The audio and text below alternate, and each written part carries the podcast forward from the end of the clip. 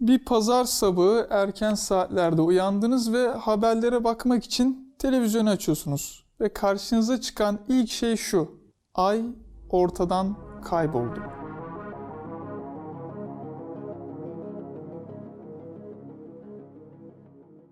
Aslında böyle bir haberi göremezsiniz çünkü ayın olmaması demek dünyanın aşırı derecede hızlanması. Yani nasıl diyeyim bir günün 24 saatten 8 saat gibi bir süreye düşmesi demek. E bu durumda hangi televizyon sinyali çeksin ki bu haberi izleyebilelim değil mi? Aslında tek sorun bu da değil. Ayın olmadığı bir durumda bizi o kadar çok felaketler bekliyor ki bunlardan sadece bazılarını tahmin edebiliyoruz. Ama korkmanızı gerektirecek bir şey yok çünkü böyle bir durumda bunları görecek kadar hayatta kalmanız pek de mümkün değil. Tabi işin şakası bir yana dünyayı o kadar çok felaketler beklerdi ki bu durumda şunu anlıyoruz. Allah kainatı yaratırken her şeyi en ince bir hesapla yaratmış. Her şey olması gerektiği şekilde ve yerli yerinde. Peki sorumuza geri dönelim. Ayın olmadığı bir durumda bizi ne tarz felaketler bekliyor? Canlıların yaşamı için gece ve gündüzün 24 saate yayılması tam ideal bir zamanlama. Dünyanın bir günü 8 saatte bitirecek kadar hızlanması demek canlılar için bir facia demek oluyor. Fakat ölümlerinin sebebi bu olmazdı. E, ya ne olurdu? Bu hızdan dolayı sürekli ortaya çıkacak olan kasırgalar. Bahsettiğim kasırgalar saatte 160 km hızı geçecek derecede korkunç bir hıza sahip. Bu hızın sadece yarısı bile ağaçların dallarını sökmek için yeterli ve bu hız 120 kilometreyi bulduğunda direkt ağaçları kökten sökebiliyor. Bunun yanında çatıların sökülmesi, binaların zarar görmesi ve daha birçok felaket.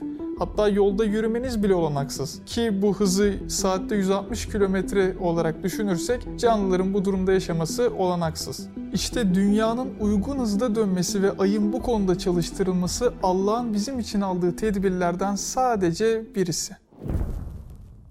Dünyamızın atmosferi aynı bir pamuk şeker gibi kabarık ve seyrek bir yapıya sahip. Bunun nedeni ise ayın dünyaya uyguladığı çekim kuvveti. Eğer ay olmasa veya aya bu özellik verilmese güneş ışığı atmosferden geçemeyecek. Dolayısıyla da güneşten karşılanan ihtiyaçlarımızdan hiçbiri karşılanamayacak ve kısa süre içinde bütün canlı türleri tükenecek. Ay, güneş ve canlılar kendi aralarında konuşup bu sistemi kuramayacaklarına göre bütün bunların her şeyin ve herkesin en ince ihtiyaçlarına kadar her şeyden haberdar olan bir zat tarafından karşılandığını anlıyoruz.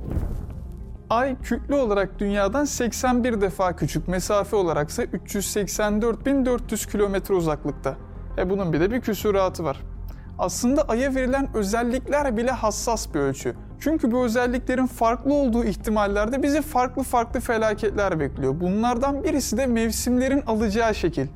Daha doğrusu alamayacağı şekil. Şunu demek istiyorum. Dünya inşa edilirken bazı gök cisimleriyle eksenine bir eğiklik veriliyor ve ay da bu eğikliği belli aralıklarda tutuyor. Eğer aya bu özellikler verilmese dünyaya Merkür gibi hiçbir mevsimin yaşanmadığı bir gezegen olacak veya Uranüs gibi çok şiddetli mevsimlerin oluştuğu bir gezegen olacak. Mesela bir gün yaz, bir gün kış gibi. İki ihtimalde de yüz binlerce canlı türünden hiçbiri yaşayamazdı. Fakat bu saydıklarımız olmuyor ve ay da yerinde elhamdülillah. Elhamdülillah dedim çünkü bütün bunlar aslında bir teşekkürü gerektiriyor. E peki teşekkür kime edilecek? Ay'a değil herhalde değil mi? Çünkü ay ne bizi tanıyor ne ihtiyaçlarımızı biliyor. Yaptığı görevlerden haberi bile yok. Dolayısıyla ayın bir görevli olduğunu anlamak çok da zor değil. Ve bu sadece ay için de geçerli değil. Aslında vücudumuzdaki organlardan tutun bitkilere kadar, atmosfere kadar, güneşe kadar hiçbirisi bizi tanımıyor. Yani hepsi ince hesaplarla iş gören bir zatın memuru. Onun merhametini ve kudretini bize yansıtan ve gösteren aynalar. Umarım bir ömür boyu bunun bilinciyle yaşayabiliriz. Bir sonraki videoda görüşmek üzere.